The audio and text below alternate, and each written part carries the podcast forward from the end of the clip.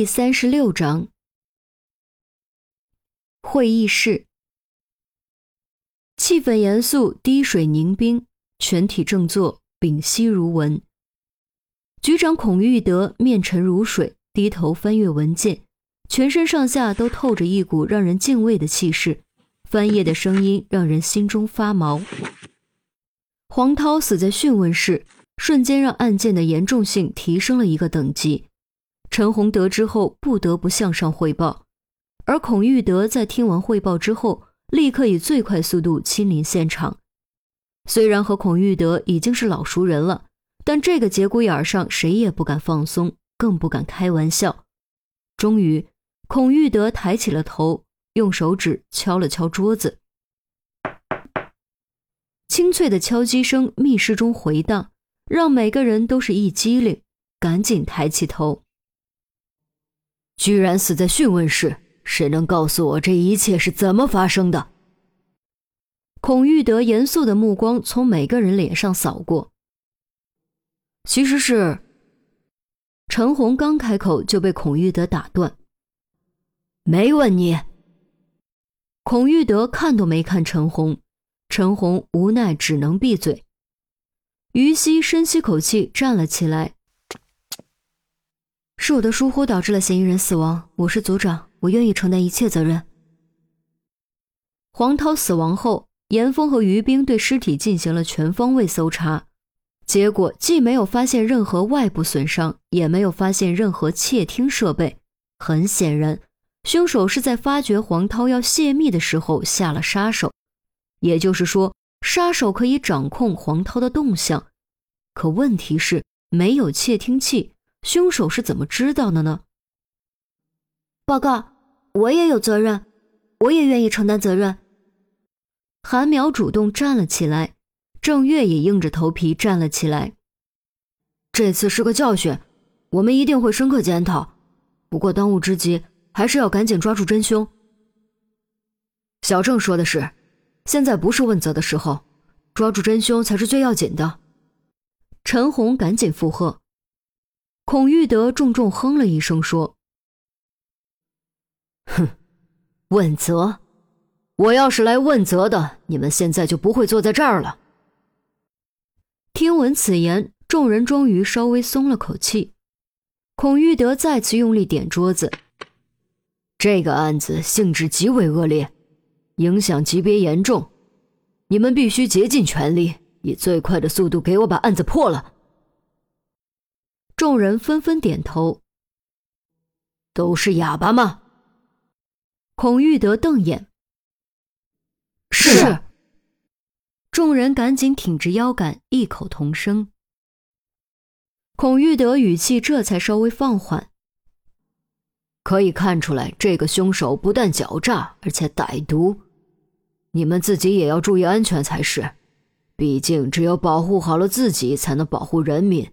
我不想参加你们任何一个人的葬礼。众人心中微暖，纷纷表示明白。好了，就先到这儿吧。严峰，你留下。孔玉德道。严峰刚起身，闻言哦了一声，重新坐下。其余几人，包括陈红，都感觉有些诧异，不明白孔玉德为什么要单独留下严峰。但这是孔局长的命令，他们也无法质疑，只能乖乖离开会议室。直到会议室的门关上，孔玉德才开口：“那张写着死亡预告的卡片为什么要交给你？你心里有没有点数？”严峰没有立刻回答，双手握紧松开，再握紧，再松开，直到第三次握紧才开口：“我只能想到一种可能。”但你一定不会相信的。不说来听听，你怎么知道我不会相信？孔玉德双手十指交叉搁在桌上。严峰又沉默了一会儿，仿佛需要大的决心才能说出口。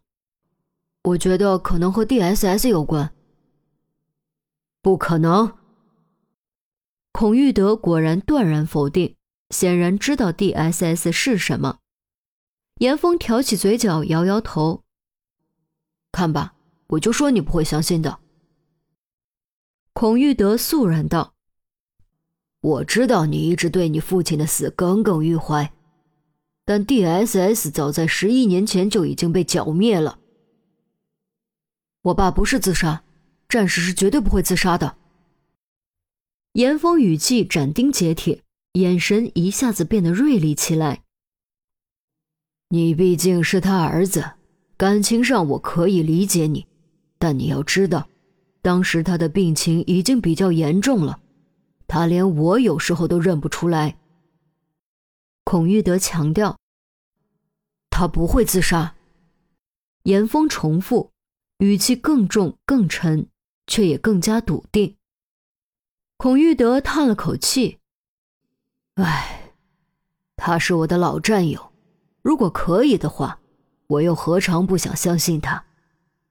唉，算了。”这其中的事情一言半语和你解释不清楚，也许有一天你会理解他的处境的。严峰知道孔玉德最后一句的意思，这也正是他立志从警的原因之一。不要想其他的，集中精力把这个案子破了，用实力向我证明，把你提拔上来不是一个错误的选择。孔玉德最后说。严峰没有再多做辩驳，点点头，起身离开会议室。直到严峰离开，孔玉德才再次叹了口气：“哎，老严呐，你儿子这执拗的性格简直跟你一模一样。如果你在天有灵，就保佑他健康平安，别再重蹈你的覆辙了。”离开会议室，陈红又赶紧给所有人开了个小会。原先几个组员调走之后，于西这一组人手比较紧张，一时间也调不来人补充，所以在案件侦破之前，休息就不要想了。所有人员放下手头的其他事情，全力以赴侦办这个案子。通常情况下，韩苗肯定要抱怨几句，但这一次他完全不敢抱怨，因为他很清楚。如果这一次不能顺利侦破，轻则吃处分，重则降级八警服。有什么需要直接找我，有什么发现也要立刻通知我，必要的情况下开枪。这个必要该怎么把握？于西，你是组长，你来决定。陈红道，于西点头。陈红赶紧去送孔玉德，他还有事找孔玉德商量。组长。下命令吧，正月肃容道。尸检结果一时半会儿出不来，我们先把手头上的线索处理一下。你们还是继续跟机主这条线，还有黄涛的通讯记录、上网记录、出行记录，反正一切和他有关的记录，通通都要尽快搞到手。云峰，你去调查一下那个被开掉的幼师，你自己没问题吧？于西迅速分任务。没问题。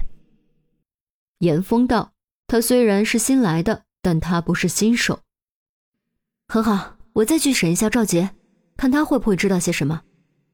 好了，开始行动。于西一拍手，众人立刻忙碌起来，就好像上好了发条的钟表。